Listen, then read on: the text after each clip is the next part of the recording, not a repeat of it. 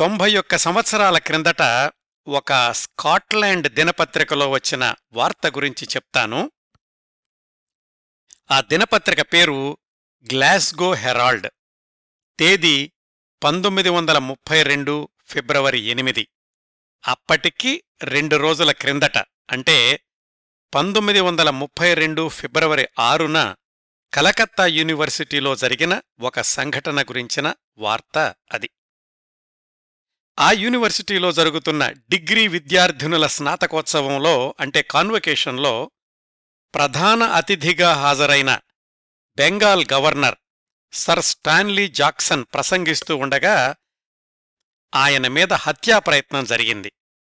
ఆ కాన్వకేషన్కి హాజరైన డిగ్రీ పట్టా తీసుకోవాల్సిన బీనా దాస్ అనే ఇరవై సంవత్సరాల యువతి గవర్నర్ని పది అడుగుల దూరం నుంచి తన గౌన్లో దాచుకుని తెచ్చిన రివాల్వర్తో ఐదుసార్లు కాల్చింది. ఇది ఆ వార్తలోని ప్రధానాంశం. అసలు ఆ రోజు ఏం జరిగింది? ఎలా జరిగింది? అనే వివరాలు చాలా స్పష్టంగా విశదీకరిస్తూ ఒక కథలాగా వ్రాశారు ఆ దినపత్రికలో. ఆ వార్తాపత్రిక పేజీల్ని ఇప్పుడు కూడా మీరు అంతర్జాలంలో చూడొచ్చు. ఆ పత్రిక కథనం ప్రకారం అసలేం జరిగిందంటే ఆ రోజు Bengal governor sir Francis Stanley Jackson ఒకప్పుడు ప్రఖ్యాత ఇంగ్లాండ్ క్రికెటర్. ఇరవై టెస్ట్ మ్యాచుల్లో పద్నాలుగు వందల పదిహేను పరుగులు తీశాడు. ముప్పై నాలుగు పరుగులిచ్చి ఇరవై నాలుగు వికెట్లు తీసుకున్నాడు.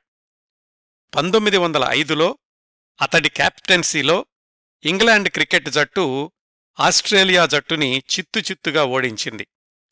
క్రికెట్ కెరీర్ ముగిశాక మొదటి ప్రపంచ యుద్ధ సమయంలో వార్ ఆఫీసులో ఫైనాన్స్ సెక్రటరీగా కూడా పనిచేశాడు ఆ జాక్సన్. ఆ తర్వాత రాజకీయాల్లోకి వెళ్ళాడు అతడి సేవలకు గుర్తింపుగా పంతొమ్మిది వందల ఇరవై ఏడులో బ్రిటిష్ ఇండియాలోని బెంగాల్ రాష్ట్రానికి గవర్నర్గా పంపించాడు చర్చిల్. గవర్నర్ అంటే ఆ రాష్ట్రంలోని యూనివర్సిటీలన్నింటికీ ఆయనే ఛాన్సలర్ కదా. ఆ హోదాలో ఆ రోజు కాన్వొకేషన్కి హాజరయ్యాడు జాక్సన్. వేదిక మీద యూనివర్సిటీ వైస్ ఛాన్సలరు మరికొంతమంది ప్రొఫెసర్లు అందరూ ఆసీనులై ఉన్నారు. డిగ్రీలు తీసుకోవాల్సిన విద్యార్థినులు వేదికకు ఎదురుగుండా రెండు మూడు వరసల్లో స్నాతకోత్సవ దుస్తుల్లో కూర్చున్నారు. గవర్నర్ జాక్సన్ ఉపన్యాసం ఇవ్వడానికి పోడియం దగ్గరకు చేరుకున్నాడు. మొదటి వరుసలో కూర్చున్న ఒక అమ్మాయి ఎందుకో లేచి ఆ వరస చివరదాకా వచ్చి మళ్ళా వెనక్కెళ్ళి తన స్థానంలో కూర్చుండిపోయింది. ఆ సంఘటనని ఎవరూ పెద్దగా పట్టించుకోలేదు. సీటు సర్దుబాటు చేసుకుందేమో అనుకున్నారు దగ్గరగా గమనించిన వాళ్ళు గవర్నర్ ప్రసంగం ప్రారంభించాడు. అధికారులతో మాట్లాడి యూనివర్సిటీకి నాలుగు లక్షల గ్రాంట్ తీసుకొచ్చాను. వచ్చే సంవత్సరం నుంచి ప్రతి సంవత్సరానికి మూడున్నర లక్షల గ్రాంటు ఇవ్వడానికి ప్రభుత్వం అంగీకరించింది. ఈ గ్రాంట్స్ తోటి చాలా సౌకర్యాలు కల్పిస్తాను. విద్యార్థినులు జాగ్రత్తగా చదువుకోవాలి. ఇటీవల విద్యాసంస్థల్లో విప్లవ కార్యక్రమాలు చేపట్టే బృందాలు ఎక్కువయ్యాయి. తల్లిదండ్రులు కూడా తమ పిల్లల మీద ఒక కన్నేసి ఉంచాలి అంటూ ఆయన ప్రసంగం మూడు నిమిషాలు దాటాక జరిగింది ఈ అనుకోని సంఘటన. ఇందాక ఒకసారి లేచి కూర్చున్న యువతి హఠాత్తుగా మళ్ళీ లేచి వేదిక ముందుకొచ్చి గవర్నర్కి పదడుగుల దూరంలో నిల్చుని గౌన్లో దాచుకున్న రివాల్వర్ని తీసి గవర్నర్కి గురిపెట్టి కాల్చింది. క్రికెట్ ఆటలో హఠాత్తుగా వచ్చిన బంతుల్ని తప్పించుకునే అలవాటుందేమో గవర్నర్ జాక్సన్ మెరుపు వేగంతోటి పక్కకి వంగాడు. ఆ అమ్మాయి పేల్చిన మొదటి బుల్లెట్ గురి తప్పింది. వేదిక మీదున్న vice chancellor lieutenant colonel Hasan వెంటనే స్పందించాడు. ఆయన కూడా బుల్లెట్ వేగంతోనే వెళ్ళి ఆ అమ్మాయిని పట్టుకున్నాడు.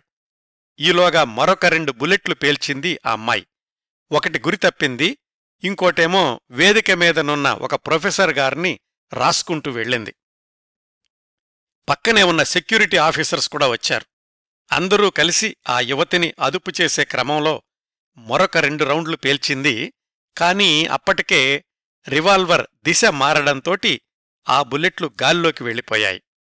ఆ విద్యార్థినిని కింద పడేసి కదలకుండా చేశారు. గవర్నర్కి ప్రమాదం తప్పింది. ఈ హఠాత్ పరిణామానికి అందరూ షాక్ తిన్నారు సహజంగానే. ఇప్పుడు నేను చెప్పిందంతానండి కేవలం పది పదిహేను సెకండ్లలో జరిగింది ఆ రోజు. ఆ తర్వాత గవర్నర్ హడావిడిగా ప్రసంగాన్ని అయిపోయిందనిపించాడు. పట్టాల ప్రధానోత్సవం కూడా అర్ధాంతరంగా ముగించేశారు. ఆ అమ్మాయిని పటిష్టమైన భద్రతతో పోలీస్ స్టేషన్కి తరలించారు. ఇంకా ఆ పేపర్లో వ్రాసిన వివరాలేంటంటే గవర్నర్పై బుల్లెట్ల వర్షం కురిపించాలని చూసిన ఆ అమ్మాయి బీనాదాస్ ఒక రిటైర్డ్ హెడ్ మాస్టారు గారమ్మాయి. వాళ్ళు చిట్టగాంగ్ నుంచి వచ్చి కలకత్తాలో స్థిరపడ్డారు. బీనాదాస్ ఛాత్రీ సంఘ అనే విప్లవ సంస్థలో క్రియాశీలక సభ్యురాలు ఆ సంస్థను స్థాపించింది నిర్వహిస్తోంది కూడా కలకత్తాలోని కళాశాల విద్యార్థినులు మాత్రమే. బ్రిటిష్ వ్యతిరేక కార్యకలాపాలు హింసాత్మక చర్యలు ఇవి ఆ సంస్థ ప్రధానోద్దేశాలు.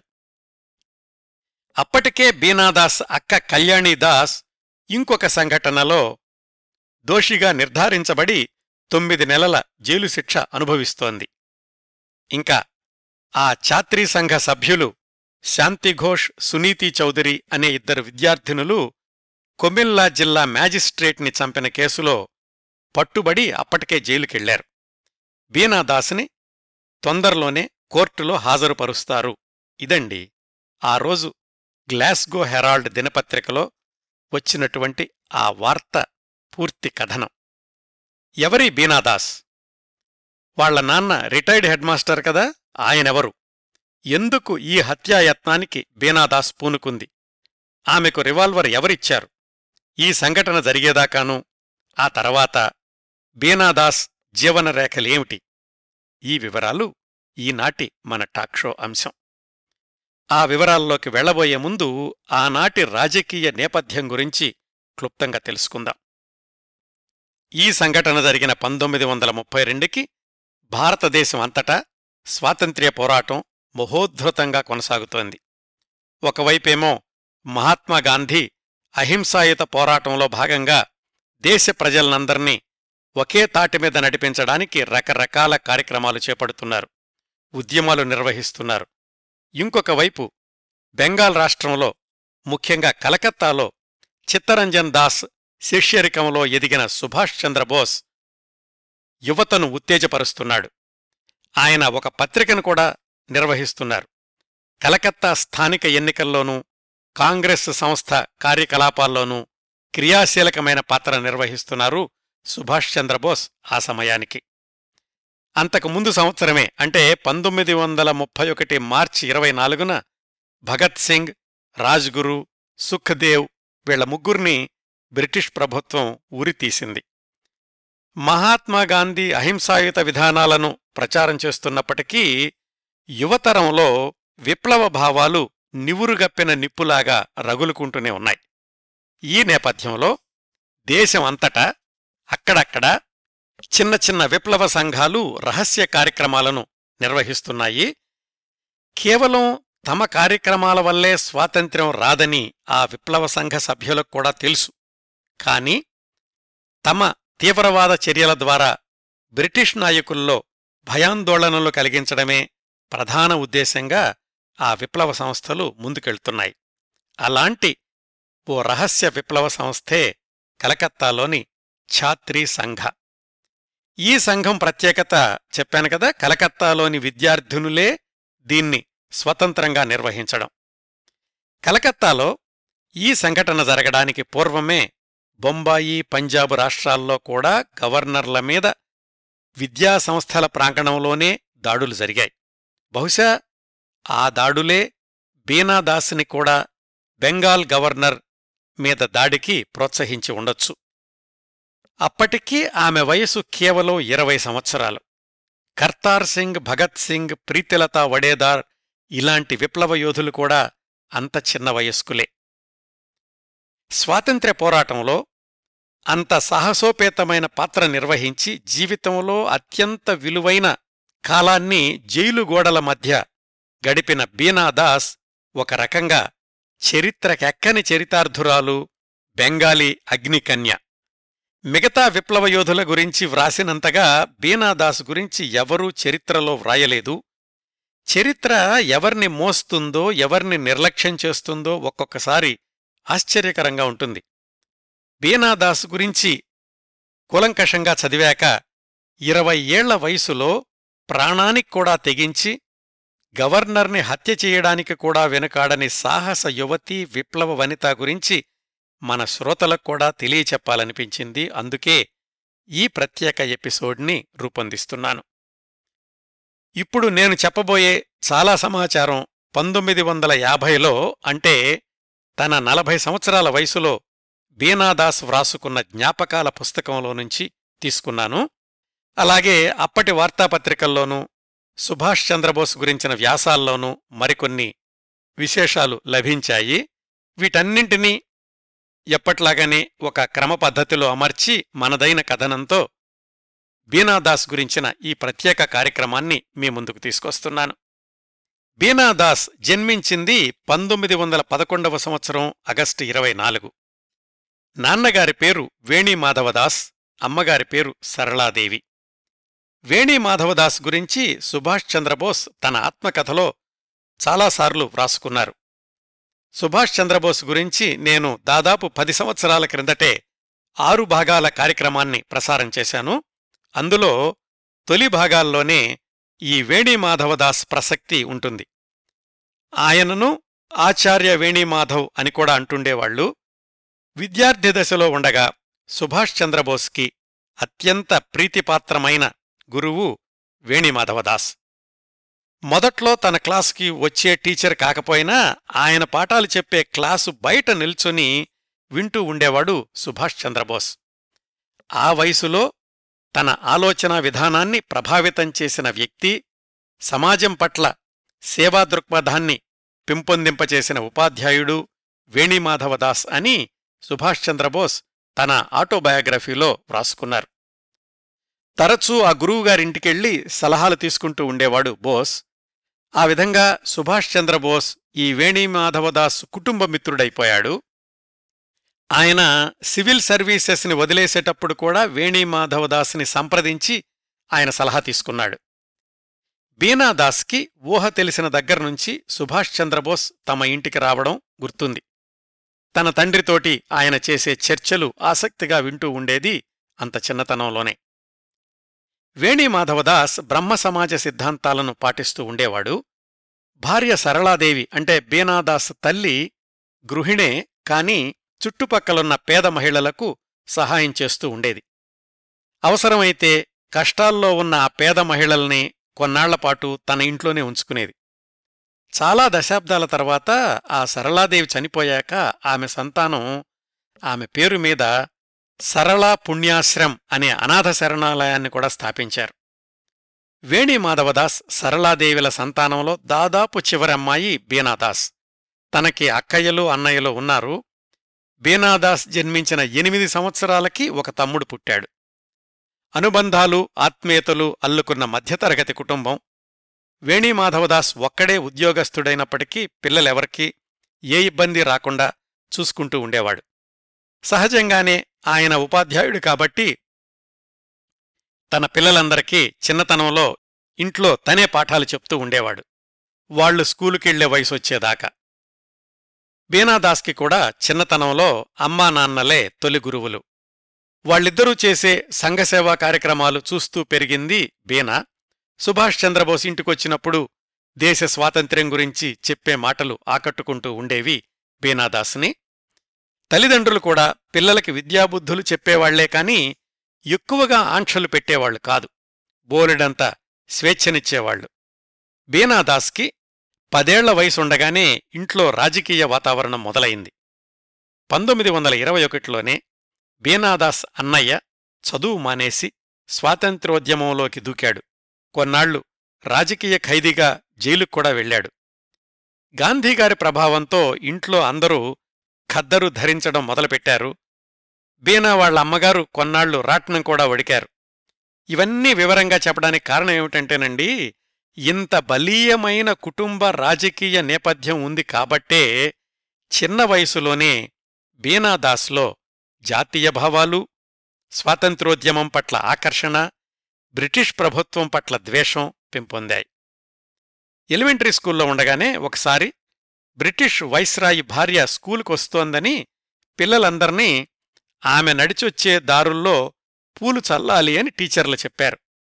బీనాదాస్ మాత్రం తాను ఆ పని చెయ్యనుగాక చెయ్యను అని చెప్పి క్లాసు నుంచి బయటకొచ్చేసింది.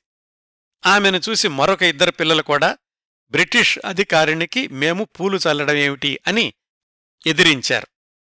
హైస్కూల్లో ఉండగా ఇంకో సంఘటన జరిగింది. ఆ రోజుల్లో ప్రఖ్యాత బెంగాలీ రచయిత శరత్చంద్ర చటోపాధ్యాయ వ్రాసిన ఫదేర్ దాబీ అనే నవల పంతొమ్మిది వందల ఇరవై ఆరులో ప్రచురితమైంది. అది విడుదలైన వారం రోజుల్లోనే ఐదు వేల కాపీలు అమ్ముడుపోయాయి. దానిలోని కథాంశం అస్పృశ్యతా నివారణ బేద ధనిక వర్గాల మధ్య వ్యత్యాసం మూఢాచారాల పట్ల నిరసన బ్రిటిష్ అధికారుల దౌర్జన్యాలు ఇలా ఆనాటి సమాజంలోని చాలా సమస్యల్ని అందులో చర్చించాడు రచయిత శరత్చంద్ర చటోపాధ్యాయ. సహజంగానే బ్రిటిష్ ప్రభుత్వం వెంటనే ఆ పుస్తకాన్ని నిషేధించింది. అయితే అప్పటికే వాళ్ళిట్లో ఉన్న ఆ పధేర్ దాబీ నవలని పదే పదే చదివింది బీనాదాస్. మెట్రిక్యులేషన్ పరీక్షలో నీకు నచ్చిన పుస్తకం గురించి వ్రాయమని ఒక ప్రశ్న వస్తే పధేర్ దాబీ గురించి పేజీలకి పేజీలు వ్యాసాలు వ్రాసింది బీనా. అసలే నిషేధించబడిన పుస్తకం. పేపర్లు దిద్దేవాళ్ళు ఎలా సహిస్తారు? కేవలం ఆ వ్యాసం మూలంగా ఇంగ్లీషు సబ్జెక్టులో చాలా తక్కువ మార్కులొచ్చాయి మెట్రిక్యులేషన్లో బీనాదాస్కి. పంతొమ్మిది వందల ఇరవై ఎనిమిదిలో తన పదిహేడు సంవత్సరాల వయసులో కాలేజీలో చేరింది.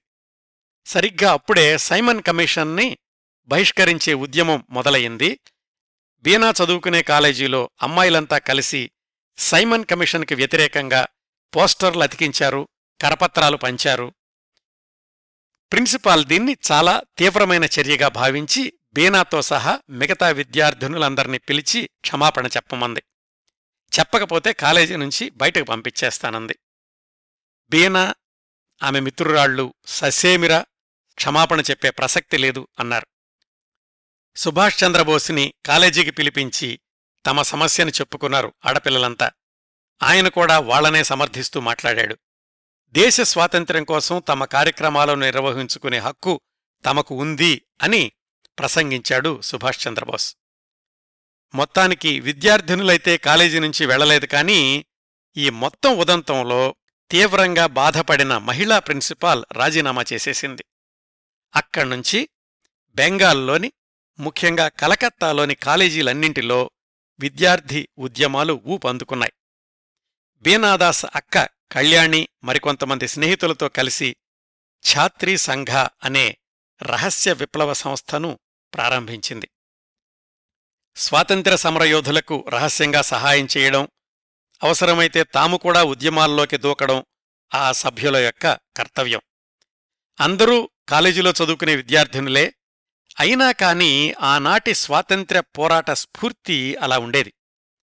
అక్కయ్యను చూసి మూడేళ్ళు చిన్నదైనటువంటి బీనాదాస్ కూడా తన పద్దెనిమిది సంవత్సరాల వయసులో ఆ ఛాత్రీ సంఘాలో క్రియాశీలక సభ్యురాలయ్యింది. అప్పటికే సుభాష్ చంద్రబోస్ కాంగ్రెస్ పార్టీలో చురుగ్గా ఉంటున్నాడు తరచూ జైలుకెళ్ళొస్తున్నారు. సమయం ఉన్నప్పుడల్లా బీనాదాస్ వాళ్ళ ఇంటికి వస్తూ ఉండేవాడు. తమ సంస్థ కార్యక్రమాల గురించి ఆయన సలహాలు కూడా తీసుకుంటుండేవాళ్ళు బీనా అక్క కళ్యాణి. పంతొమ్మిది వందల ఇరవై ఎనిమిదిలోనే కలకత్తాలో జరిగిన కాంగ్రెస్ మహాసభల్లో వాలంటీర్లుగా చురుగ్గా పాల్గొన్నారు అక్కా చెల్లెళ్ళు బీనా కళ్యాణి. ఆ రోజుల్లో వాళ్ళతో కలిసి పనిచేసిన వాలంటీర్లలో కొంతమంది చిట్టగాంగులో బ్రిటిష్ ఆయుధాగారాల మీద దాడిలో పాల్గొన్నారు. ఇవన్నీ కూడా బీనాదాస్ ఆమె స్నేహితురాళ్ళకు చాలా ఉత్తేజాన్ని స్ఫూర్తిని ఇచ్చాయి. అంటే బ్రిటిష్ ప్రభుత్వం మీద దాడి చెయ్యడానికి వెనకాడాల్సిన అవసరం లేదు అనేటటువంటి ధైర్యాన్నిచ్చాయి ఈ ఛాత్రీ సంఘ సభ్యులకు కూడా. బీనాదాస్ డిగ్రీ చదువుతున్నప్పటికీ ఈ రహస్య విప్లవ సంస్థ కార్యక్రమాల్లో చురుగ్గా పాల్గొంటూ ఉండేది. అది మొదలవగానే అంటే ఈ కార్యక్రమాల్లో పాల్గొనడం మొదలవగానే కాలేజీలోని ఇతర కార్యక్రమాలకు దూరంగా ఉండి ఎవరి దృష్టిలోనూ పడకుండా జాగ్రత్తలు తీసుకుంది బీనా. బహిరంగ ఉద్యమాల్లో పాల్గొనడం కూడా తగ్గించింది. ఎందుకంటే రహస్యంగా చేయాల్సినటువంటి కార్యకలాపాలు ఈ ఛాత్రీ సంఘావి కాబట్టి. అజ్ఞాతంలో ఉండి పోరాడుతున్నటువంటి మహిళా కార్యకర్తల్ని కలుసుకుని తర్వాత ఏం చెయ్యాలి అనే అంశంలో సూచనలు తీసుకుంటూ ఉండేది. రహస్య సంస్థను బలోపేతం చేసేటటువంటి కార్యక్రమంలో ఎక్కువ మంది కార్యకర్తల్ని చేర్పించాలి ఆయుధాల సేకరణ కోసం నిధులు సేకరించాలి. అయితే ఇవన్నీ చాలా రహస్యంగా జరగాల్సిన పనులు. ఎక్కడ బహిర్గతమైనా కాని పోలీసులతోటి అరెస్టులు తప్పవు. నిధులు సమీకరించడానికని తనలోని రచయిత్రిని బయటకు తీసుకొచ్చి వేరే పేరుతో పత్రికలకు వ్యాసాలు వ్రాయడం మొదలుపెట్టింది బీనాదాస్. వ్యాసాలు పంపించిన వెంటనే పబ్లిష్ అయ్యేవి కాని ఎవరూ పారితోషికం ఇచ్చేవాళ్ళు కాదు. పారితోషికం ఎవరా అని అడిగితే అసలు ప్రచురించడమే ఆపేశారు. కొన్నాళ్ళపాటు ఇంటింటికి తిరిగి లాటరీ టిక్కెట్లు అమ్మింది. అయితే వాటిల్లో వచ్చే కమిషన్ చాలా తక్కువగా ఉండేది. ఆ తర్వాత కొన్నాళ్ళు ఇంటింటికి వెళ్ళి ట్యూషన్లు చెప్పేది.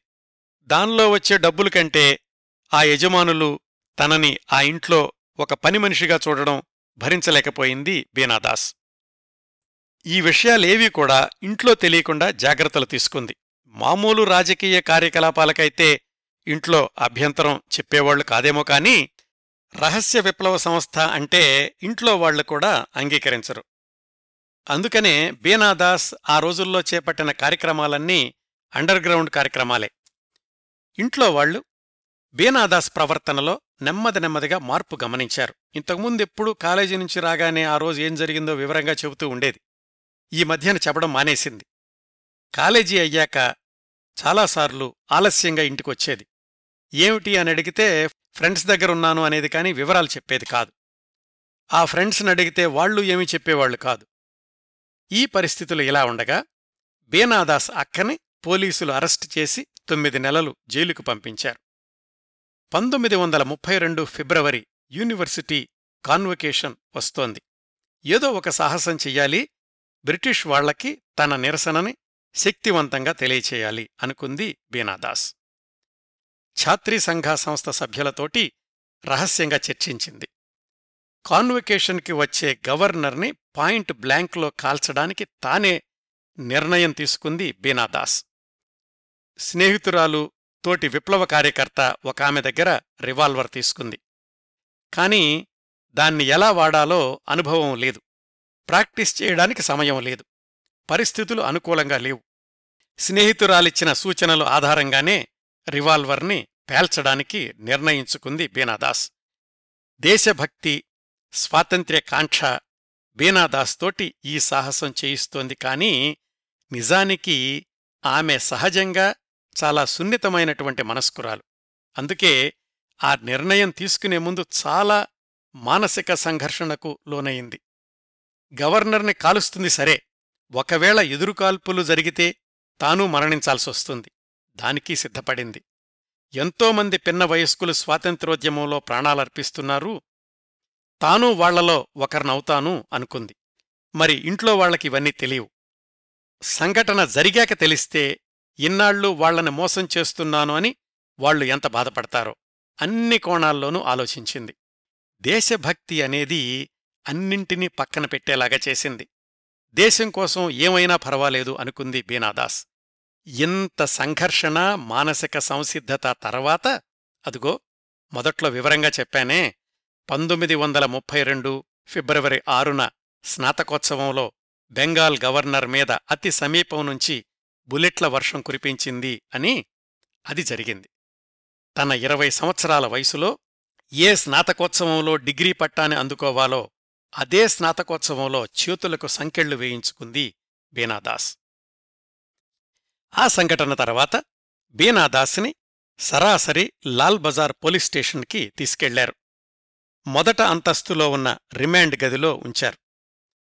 తాను చేసిన సాహసానికి ఫలితమేమిటో అప్పటికింకా బీనాదాస్కి తెలీదు. వాళ్ళు ఎలాంటి శిక్ష విధిస్తారో పోలీస్ స్టేషన్లోనే ఎన్కౌంటర్ చేసేస్తారా లేదా కోర్టుకి తీసుకెళ్తారా అక్కడ మరణశిక్ష విధిస్తారా రకరకాల ఆలోచనలతోటి ఆరు రోజులు గడిచాయి. బీనాదాసుని చూడ్డానికి ఎవర్నీ అనుమతించలేదు కుటుంబ సభ్యుల్ని కూడా. అక్కడున్న పనివాళ్ళు చెప్పారు నువ్వు చేసింది ఎంత ప్రమాదకరమో నీకు తెలుస్తోందా? గవర్నర్ని చంపాలని చూశావు ఇంక నీకు ఉరిశిక్ష ఖాయమే అని. అన్నింటికీ సిద్ధపడింది బీనాదాస్ మనసులో ఏ మూల భయాందోళనలు లేవు. ఏడో రోజున కోర్టులో ప్రవేశపెట్టారు. ఆ రోజు జడ్జీగారి ముందు బీనాదాస్ చేసిన ప్రసంగం భారత స్వాతంత్ర్య చరిత్రలో ఒక చారిత్రాత్మకమైన అంశంగా రాజకీయ విశ్లేషకులు పరిగణిస్తారు. అందులో నుంచి కొన్ని భాగాలు. గవర్నర్ సర్ స్టాన్లీ జాక్సన్ని నేను రివాల్వర్తో కాల్చిన సంఘటన నిజమే అని ఒప్పుకుంటున్నాను. దీనికి నేను పూర్తి బాధ్యత వహిస్తున్నాను. ఎలాంటి శిక్షకైనా సిద్ధపడే ఈ పని చేశాను. చావుకు కూడా తెగించే నేనీ పనిచేశాను కాని ఆ చనిపోవడం కూడా నా దేశ ప్రజల కోసం నా దేశమాత విముక్తి కోసం జరుగుతున్న పోరాటంలో ఒక సమిధగా కాలిపోవడానికే నిర్ణయించుకున్నాను. నిజానికి సర్ జాక్సన్ మీద నాకు ఎలాంటి ద్వేషమూ లేదు. నా ద్వేషమల్లా బెంగాల్ గవర్నర్ మీదనే లక్షలాది మంది నా సోదర బెంగాలీ పౌరుల్ని భారతీయ పౌరుల్ని అకారణమైన హింసకు గురిచేస్తున్న ప్రభుత్వానికి ప్రతినిధి అయిన గవర్నర్ను హత్య చేయడమే నా ప్రధాన లక్ష్యం. ఈ బ్రిటిష్ ప్రభుత్వం అమలుపరుస్తున్న అణచివేత ధోరణిని నేను ప్రత్యక్షంగా చూస్తున్నాను అనుభవిస్తున్నాను. నా అక్క కళ్యాణిని ఎంత అక్రమంగా అరెస్టు చేశారో దగ్గరుండి చూశాను. కేవలం ఒక సమావేశానికి హాజరయింది అని ఆమె దగ్గర కరపత్రం ఉంది అని ఆమెను అరెస్టు చేసి జైల్లో పెట్టారు. జైల్లో పరిస్థితుల్ని కూడా నేను గమనించాను. తనకు ఇష్టమైన సమావేశానికి హాజరవడం కూడా నేరంగా పరిగణిస్తున్న ఈ ప్రభుత్వానికి ఒక గుణపాఠం నేర్పాలనుకున్నాను అందుకే ఈ పనిచేశాను నాకు నా కుటుంబ సభ్యులంటే ఇష్టం. నేను చదువుకుంటున్న కాలేజీ అంటే ఇష్టం. నా క్లాస్మేట్స్ అంటే ఇష్టం. నాకు విద్య నేర్పుతున్న గురువులంటే ఇష్టం. వీటన్నింటికీ మించి వీళ్ళందరికీ మించి నా దేశమంటే నాకు చాలా ఇష్టం. ఆ దేశం కోసం ఆ దేశాన్ని ఈ బ్రిటిష్ కబంధ హస్తాల నుంచి విడుదల చెయ్యడం కోసం జరుగుతున్న మహాయజ్ఞంలో నేను నా వంతు పాత్ర పోషించాలనే ఈ సాహసం చేశాను. ఇలా జరిగింది ఆ రోజు కోర్టులో బేనాదాస్ ప్రకటన. కోర్టులో ఈ వాదనలన్నీ జరుగుతున్నప్పుడు బేనాదాస్ తల్లిదండ్రులు ప్రేక్షకుల్లో ఉన్నారు. ఆ రివాల్వర్ ఎవరిచ్చారో చెప్పండి అని పదే పదే ప్రశ్నించినప్పటికీ బేనాదాస్ సమాధానం చెప్పడానికి నిరాకరించింది. బీనాదాస్ తండ్రి వేణీమాధవదాస్ని అడిగారు పోలీసులు. మీ అమ్మాయితోటి ఆ ప్రశ్నకు సమాధానం చెప్పించండి అని. ఎవరు ఎన్ని విధాలుగా ప్రయత్నించినా బీనాదాస్ తనకి ఆ రివాల్వర్ ఎలా వచ్చిందో చెప్పలేదు. వాద ప్రతివాదనలన్నీ విన్నాక బీనాదాస్కి ఏడు సంవత్సరాలు కారాగార శిక్ష విధించారు. ఆ మర్నాడు బీనాదాస్ని మిడ్నపూర్ జైలుకి తరలించారు. వెళ్ళేటప్పుడు రైల్వే స్టేషన్లో అమ్మా నాన్న వస్తారేమోనని చూసింది బీనాదాస్. వాళ్ళు రాలేదు. అక్కడున్న స్టేషన్ మాస్టర్ బీనాదాస్ దగ్గరకొచ్చి మీ అమ్మా నాన్నలకి ఏమైనా చెప్పాలనుకుంటే వ్రాసివ్వు నేను అందిస్తాను అని ఒక తెల్ల కాగితం పెన్సిలు ఇచ్చాడు. ఆ రోజుల్లో అలా చెయ్యడం అంటే నేరస్థులతో మాట్లాడడం కూడా నేరమే. అయినా కాని ఎంతో సాహసంతో ఆ పని చేశాడు స్టేషన్ మాస్టర్. మామూలు పౌరుల్లో కూడా చాలామందికి ఇలాంటి విప్లవ యోధులు అంటే ఆరాధనాభావం ఉండేది. ఆ విధంగా ఈ సంఘటన జరిగిన వారం రోజుల్లోనే బీనాదాస్కి శిక్ష పడడం జైలుకెళ్ళడం కూడా జరిగింది. బీనాదాస్ తన ఇరవై ఒక్క సంవత్సరాల వయసు నుంచి ఇరవై ఎనిమిది సంవత్సరాల వయసు దాకా జైల్లోనే ఉన్నారు. సాధారణంగా ఈ పరిస్థితిని గమనించిన ఎవరికైనా గాని అయ్యో పాపం ఆమె జీవితంలో అత్యంత విలువైన సమయం ఆ ఏడేళ్ళు జైల్లోనే ఉండాల్సొచ్చిందా అనిపిస్తుంది. బీనాదాస్ మాత్రం అలా అనుకోలేదు. స్వాతంత్ర్య పోరాటంలో తాను ఒక ప్రధాన పాత్ర పోషిస్తున్నందుకు ఆనందంగానే ఉంది. అలాగే అనుకుంది అదే నమ్మింది అదే ఆచరించింది. ఆ ఏడేళ్ళు జైలు జీవితంలో జరిగిన కొన్ని సంఘటనల గురించి వివరంగా వ్రాసుకుంది బీనాదాస్ తన జ్ఞాపకాల్లో. శ్రోతలు గమనించాల్సిన ఇంకొక విషయం. ఇంతవరకు మనం తెలుసుకున్న సంఘటనలు రహస్య కార్యకలాపాలు విప్లవ సంస్థలు జైల్లో ఖైదీలు అందరూ కూడా మహిళలే యువతులే. వీళ్ళ గురించి మన స్వాతంత్ర్య పోరాట చరిత్రలో తక్కువగా చదువుతుంటాం. బీనాదాస్ జ్ఞాపకాల్లాంటి పుస్తకాలు చదివినప్పుడు ఎన్నెన్నో చరిత్ర పుటల్లో మరుగున పడిన సంఘటనలు కనిపిస్తాయండి. ఆ ఏడేళ్ళలో మూడు నాలుగు జైళ్ళు మార్చారు బీనాదాస్ని కొమిల్లా జిల్లా మ్యాజిస్ట్రేట్ని హత్య చేసిన శాంతి సునీత కూడా బీనాదాస్తో పాటు అదే జైల్లో ఉన్నారు మొదట్లో కొన్ని రోజులు. జైలు జీవితం తనకు ఎన్నో పాఠాలు నేర్పిందని తనలోకి తాను తొంగిచూసుకోవడానికి జీవితానికి ఒక అర్థం తెలుసుకోవడానికి ఆ ఏడేళ్ళు ఎంతో ఉపయోగపడ్డాయి అని బీనాదాస్ వ్రాసుకున్నారు. జైలు జీవితంలో కూడా పోరాటాలు కొనసాగించారామె. రాజకీయ ఖైదీలు కాని మామూలు ఖైదీలని ముఖ్యంగా వయసులో ఉన్న అమ్మాయిల్ని జైలర్లు ఇబ్బంది పెడుతుంటే వాళ్ళకి వ్యతిరేకంగా నిరాహార దీక్షలు నిర్వహించింది బీనాదాస్. ఆ నిరాహార దీక్ష వల్ల ఆరోగ్యం దెబ్బతింటే ఆసుపత్రికి తీసుకెళ్ళారు. జైల్లో అడుగుపెట్టిన సంవత్సరం తర్వాత బయట ప్రపంచాన్ని చూసింది బీనాదాస్. ఆసుపత్రిలో ఉన్న రెండు వారాల్లో వాళ్ళ అమ్మా నాన్న తోబుట్టువులు తరచూ వచ్చి కలుస్తూ ఉండేవాళ్ళు రెండు వారాల తర్వాత మళ్ళీ జైలుగోడల మధ్య జీవితం. అయితే వాళ్ళు చేసిన పోరాట ఫలితంగా జైలర్ ట్రాన్స్ఫర్ అయ్యాడు. ఆమె విడుదల కావడానికి సంవత్సరం ముందు మహాత్మాగాంధీ రాజకీయ ఖైదీలను కలుసుకోవడానికి బీనాదాస్ ఉన్న జైలుకొచ్చాడు ఆ సందర్భంలో ఆయనతో మాట్లాడే అవకాశం కూడా వచ్చింది బీనాదాస్కి. మధ్యలో ఒకసారి అండమాన్ జైలుకి తరలించే ప్రయత్నం చేశారు. ఆ రోజుల్లో అండమాన్ జైలుకి వెళ్ళడం అంటే ఇంకా నరకంలోకి మరణం అంచుల్లోకి ప్రయాణించడమే. అయితే రవీంద్రనాథ్ ఠాగూర్ లాంటి ప్రముఖులు ప్రభుత్వానికి విజ్ఞప్తి చేయడంతోటి ప్రభుత్వం బీనాదాస్ని కలకత్తా జైళ్ళలోనే అటు ఇటు తిప్పింది అండమాన్ జైలుకి పంపించలేదు. ఇన్ని అనుభవాలతో ఏడేళ్ళ తర్వాత పంతొమ్మిది వందల ముప్పై తొమ్మిదిలో జైలు నుంచి బయటకొచ్చింది బీనాదాస్. ఆ వయసులో ఏడేళ్ళపాటు బయట ప్రపంచానికి దూరంగా బంధనాల మధ్య జీవించడమంటే ఎంత దారుణమైన అనుభవమో ఊహించుకోవచ్చు. ఒక్కసారి మళ్ళీ మామూలు ప్రపంచంలోకి కుటుంబ సభ్యుల మధ్యకు వచ్చింది బీనాదాస్. అంతా కొత్తగా ఉంది. అన్నయ్యలు అక్కయ్యలకు పెళ్ళిళ్ళయ్యాయి కుటుంబంలోకి కొత్త సభ్యులొచ్చారు. తను జైలుకెళ్ళేటప్పుడు చాలా చిన్నవాడైన తమ్ముడు పెద్దవాడైపోయాడు. బయట సమాజంలో కూడా అనేక మార్పులొచ్చేశాయి. బహుశా జైలుకి వెళ్ళకుండా ఉండి ఉంటే డిగ్రీ తీసుకుని మళ్ళీ ఏ ఎంఏనో చదివి ఏ విదేశాలు వెళ్ళడమో లేకపోతే ఉద్యోగంలో చేరడమో జరిగేదేమో అయినా కాని జరిగిందానికి ఏమాత్రం పశ్చాత్తాపపడలేదు బీనాదాస్. ఇంకా ఆ ఏడేళ్ళ జైలు జీవితం తన మానసిక స్థైర్యాన్ని ఎన్నో రెట్లు పెంచింది అని సంతోషించింది బీనాదాస్. పాత స్నేహితురాళ్ళను కలుసుకునే ప్రయత్నం చేసింది జైలు నుంచి వచ్చాక. కొంతమంది ఉద్యోగాలు చేసుకుంటున్నారు కొంతమంది పెళ్ళిళ్ళు చేసుకున్నారు. ఒక క్లాస్మేట్ అయితే తనతోటి చాలా స్నేహంగా ఉండేది. ఆమె రాజకీయ కార్యకలాపాల్లో ఎక్కువగా పాల్గొనేది కాదు కాని బీనాదాస్ అంటే చాలా ఆత్మీయంగా ఉండేది. బీనాదాస్ జైల్లో ఉండగా కూడా తరచూ వాళ్ళింటికొచ్చి విశేషాలు తెలుసుకుంటూ ఉండేది. దురదృష్టవశాత్తు బీనాదాస్ విడుదలవ్వడానికి మూడు నెలల ముందే విషజ్వరంతోటి మరణించింది ఆ క్లాస్మేట్. ఇలాంటి చిత్ర విచిత్రమైన పరిస్థితులెన్నింటినో ఎదుర్కొంది బీనాదాస్ ఆ జైలు నుంచి విడుదలై బయటికి రాగానే. తల్లిదండ్రులు అడిగారు తర్వాత ఏం చేస్తావు? అని. ఎంఏ పూర్తి చేసి ఉద్యోగం చెయ్యమని వాళ్ళే సలహా ఇచ్చారు.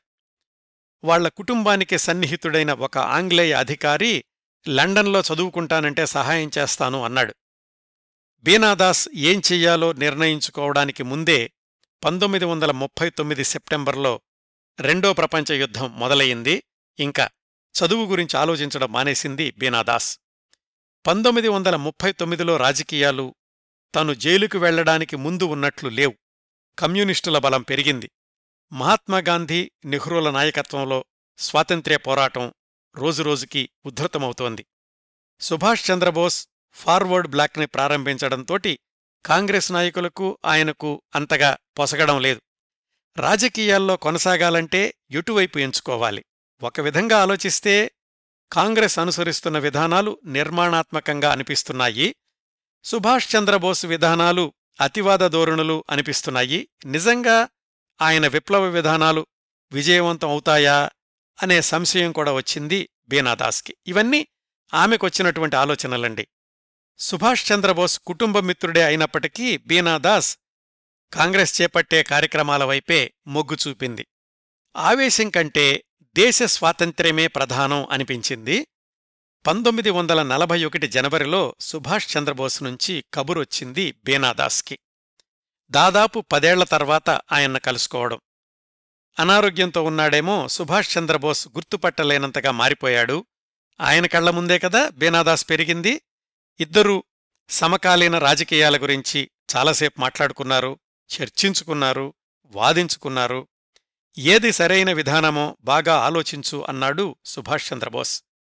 ఆ సమావేశం జరిగిన ఐదు రోజులకు సుభాష్ చంద్రబోస్ కలకత్తా నుంచి అదృశ్యమైపోయాడు. మళ్ళీ ఎప్పుడూ బీనాదాస్ సుభాష్ చంద్రబోస్ని చూడలేకపోయింది.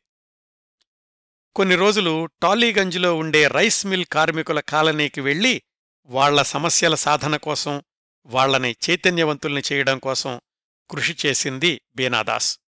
కొన్నాళ్ళు మందిర అనే పత్రికలో సంపాదకత్వ శాఖలో కూడా పనిచేసింది. ఎక్కడున్నా ఏం చేస్తున్నా కాంగ్రెస్ సమావేశాలకు హాజరవడం దేశ స్వాతంత్ర్యం గురించి ఆలోచించడం మాత్రం మానలేదు. పంతొమ్మిది వందల నలభై ఒకటి డిసెంబర్లో జపాన్ కూడా రెండో ప్రపంచ యుద్ధంలోకి అడుగుపెట్టింది అన్న వార్తొచ్చింది. బర్మా నుంచి వేలాది మంది కాందిశీకులు బెంగాల్కొచ్చారు. వాళ్ళందరికీ పునరావాసం కల్పించేటటువంటి కార్యక్రమాల్లో చురుగ్గా పాల్గొంది బీనాదాస్. పంతొమ్మిది వందల నలభై రెండు అగస్టులో క్విట్ ఇండియా ఉద్యమం మొదలయింది మళ్ళీ పోరాటంలోకి దూకింది బీనా తన ముప్పై సంవత్సరాల వయసులో. దక్షిణ కలకత్తా కాంగ్రెస్ కమిటీకి సెక్రటరీగా ఎంపికయింది క్విట్ ఇండియా ఉద్యమంలో ప్రజలంతా పాల్గొనేలాగా చేయడం కాంగ్రెస్ కమిటీ లక్ష్యాల్లో ఒకటి. కలకత్తాలోనూ చుట్టుపక్కల విస్తృతంగా పర్యటించింది బీనా. వెల్లింగ్టన్ స్క్వేర్లో అతిపెద్ద బహిరంగ సభని ఏర్పాటు చేసింది కాంగ్రెస్ కమిటీ. సహజంగానే బీనాదాస్ ఆ సమావేశంలో కీలకమైన పాత్ర పోషించింది. వెంటనే పోలీసులు ఆమెను అరెస్టు చేసి ప్రెసిడెన్సీ జైలుకి పంపించారు. అప్పటికీ ఏడేళ్ళ జైలు శిక్ష అనుభవించి బయటకొచ్చి మూడేళ్ళయింది. మరోసారి పంతొమ్మిది వందల నలభై ఐదు దాకా జైల్లో ఉండాల్సొచ్చింది మూడేళ్ళపాటు ఈసారి జైలు జీవితం ఇంతకు ముందులాగా లేదు. జైల్లోపల పరిస్థితులు కూడా బాగా క్షీణించాయి. స్వాతంత్రోద్యమం ఉద్ధృతమవుతున్న కొద్దీ జైల్లో నిబంధనలు కఠినతరమయ్యాయి. ఖైదీలను విపరీతంగా బాధించేవాళ్ళు బయట వార్తల్ని జైల్లోపలికి వెళ్ళకుండా చూసేవాళ్ళు పంతొమ్మిది వందల నలభై మూడులో బెంగాల్లో భయంకరమైన కరువొచ్చింది. ఆ విషయాలు కూడా బీనాదాస్ లాంటి జైల్లో ఉన్న ఖైదీలకు ఎక్కువగా తెలవనివ్వలేదు. పంతొమ్మిది వందల నలభై ఐదు మేలో రెండో ప్రపంచ యుద్ధం ఓ కొలిక్కొచ్చాక ఈ క్విట్ ఇండియా ఉద్యమంలో అరెస్టైన రాజకీయ ఖైదీల్లో చాలామందిని విడుదల చేశారు. ఈసారి జైలు నుంచి బయటకొచ్చేసరికి బెంగాల్ అంతా చాలా మారిపోయినట్లనిపించింది బీనాదాస్కి. రెండో ప్రపంచ యుద్ధ ప్రభావం కరువు ప్రభావం కలకత్తాని అతలాకుతలం చేసేశాయి. ఆ సమయంలో ఇంకా చురుగ్గా రాజకీయాల్లో పాల్గొనాలి అని నిర్ణయించుకుంది బీనా. బొంబాయిలో జరిగిన ఏఐసిసి సమావేశాల్లో కాంగ్రెస్ పార్టీలోని ప్రముఖులందర్నీ కలుసుకుంది. ఇంతకుముందు సెక్రటరీగా పనిచేసిన సౌత్ కలకత్తా కాంగ్రెస్ కమిటీలోనే మళ్ళీ తన కార్యక్రమాలు మొదలుపెట్టింది. అసెంబ్లీ ఎన్నికల్లో అదే నియోజకవర్గం నుంచి పోటీ చేసి గెలిచింది కూడా బీనాదాస్ వివిధ పరిశ్రమల్లోని కార్మికులకు నాయకురాలిగా కూడా పనిచేసింది. ముఖ్యంగా అమృత బజార్ పత్రికలోని కార్మికులు సమ్మె చేసినప్పుడు వాళ్ళ పక్షాన నిలబడి యాజమాన్యంతో పోరాడి వాళ్ళ హక్కుల్ని నిలబెట్టింది. పంతొమ్మిది వందల నలభై ఏడులో భారతదేశానికి స్వాతంత్ర్యం వచ్చాక కూడా కొంతకాలం కాంగ్రెస్ పార్టీలోనే కొనసాగింది బీనాదాస్. కానీ మారుతున్న రాజకీయాల్లో ఎమడలేక ఆ పార్టీ నుంచి బయటకొచ్చేసి పూర్తి సమయాన్ని సామాజిక సేవా కార్యక్రమాలకు కేటాయించింది. పంతొమ్మిది వందల నలభై ఏడులోనే తన ముప్పై ఆరు సంవత్సరాల వయసులో మరొక స్వాతంత్ర్య పోరాట యోధుడైన జితీష్ చంద్ర భౌమిక్ అనే ఆయన్ను పెళ్ళి చేసుకుంది. వాళ్ళ సంతానం గురించి ఎక్కడా వ్రాయలేదు బహుశా పిల్లలు లేరనుకుంటాను. వాళ్ళిద్దరూ కలిసి బెంగాల్లోని కార్మిక ఉద్యమాల్లో చురుగ్గా పాల్గొనేవాళ్ళు బీనాదాస్ వ్రాసిన జ్ఞాపకాల పుస్తకం పంతొమ్మిది వందల యాభైలోది కాబట్టి అంతవరకే తన జీవితానుభవాలను గ్రంథస్థం చేసింది. ఆ తర్వాత బీనాదాస్ జీవితం గురించి ఎక్కువ వివరాలు తెలియవు. ఎవరూ కూడా వాటి గురించి వ్రాయలేదు. ఆమె చేసిన సామాజిక సేవలకి గుర్తింపుగా మాత్రం పంతొమ్మిది వందల అరవైలో ప్రభుత్వం పద్మశ్రీ పురస్కారాన్ని అందించింది. ఆ తర్వాత క్రమక్రమంగా ప్రజల్లోకి రావడం తగ్గించారు. పంతొమ్మిది వందల డెబ్భైవ దశాబ్దం వచ్చేసరికి బీనాదాస్ని చాలామంది మర్చిపోయారు. స్వాతంత్ర సమరయోధుల సమావేశాల్లో కూడా ఎక్కడా కనిపించేవారు కాదు. వాళ్ళ గురించిన వ్యాసాల్లోనూ ఆమె గురించిన ప్రస్తావన ఉండేది కాదు. పంతొమ్మిది వందల ఎనభైలలో ఆమె భర్త మరణించాక ఋషికేశ్లో ఒంటరిగా జీవించారు అని మాత్రం ఒక బెంగాలీ పత్రికలోని వ్యాసంలో వ్రాశారు. ఆమె చివరి రోజుల గురించి కూడా విభిన్నమైన కథనాలున్నాయి. పంతొమ్మిది వందల ఎనభై ఆరు డిసెంబర్ ఇరవై ఆరున రిషికేష్లోని ఒక బస్టాండులో పాక్షికంగా కుళ్ళిపోయిన మృతదేహం దొరికిందని చాలా రోజుల తర్వాత అది బేనాదాస్ మృతదేహమే అని నిర్ధారించారు అని ఒక కథనం. అయితే రెండువేల ఇరవై ఒకటి డిసెంబర్ ఇరవై ఆరున బంగ్లాదేశ్ దూరదర్శన్లో ప్రసారమైన ఒక కార్యక్రమంలో ఇంకొక కథనం ఉంది. రిషికేశ్లో ఉన్నప్పుడు స్పృహలేని స్థితిలో బస్టాండ్లో పడుకునుంటే ఎవరో ఆసుపత్రిలో చేర్పించారని అక్కడ చేరాక రెండు మూడు రోజులకు ఆమె చనిపోయిందని ఆమె బీనాదాస్ అని ఏదేమైనా బీనాదాస్ అనామకంగా మరణించారు అనేది మాత్రం నిజం. ఇదండి చరిత్రకెక్కని చరితార్థురాలు బెంగాలీ అగ్నికన్య విప్లవ వనిత బీనాదాస్ జీవితం. మొత్తంగా చూస్తే మధ్యతరగతి కుటుంబం బ్రిటిష్ పాలనకు వ్యతిరేకంగా ప్రాణాలను సైతం లెక్క చేయకుండా గవర్నర్పై బుల్లెట్ల వర్షం కురిపించడం పదేళ్ళు పైగా జైలు జీవితం ఆ పైన కాంగ్రెస్లో చురుకైన పాత్ర సామాజిక సేవా కార్యక్రమాలు అంతిమంగా అనామక మరణం. ఇదండి ఎవరూ గుర్తుంచుకోని ఎవరికీ తెలీని అలనాటి స్వాతంత్ర్య సమరయోధురాలు బీనాదాస్ జీవన సంగ్రహం. ఈ ఎపిసోడ్ని ఇంతటితో ముగిస్తానండి. ఈ కార్యక్రమాలను ఆదరించి అభిమానిస్తున్న శ్రోతలందరకు హృదయపూర్వకంగా కృతజ్ఞతలు తెలియచేస్తున్నాను. మళ్ళీ వారం మరొక మంచి కార్యక్రమంతో కలుసుకుందాం. అంతవరకు నవ్వుతూ ఉండండి. మీ నవ్వులు పది మందికి పంచండి. ప్రస్తుతానికి మీ వద్ద సెలవు తీసుకుంటోంది సదా మీ ఆదరాభిమానాలను కోరుకునే మీ కిరణ్ ప్రభ.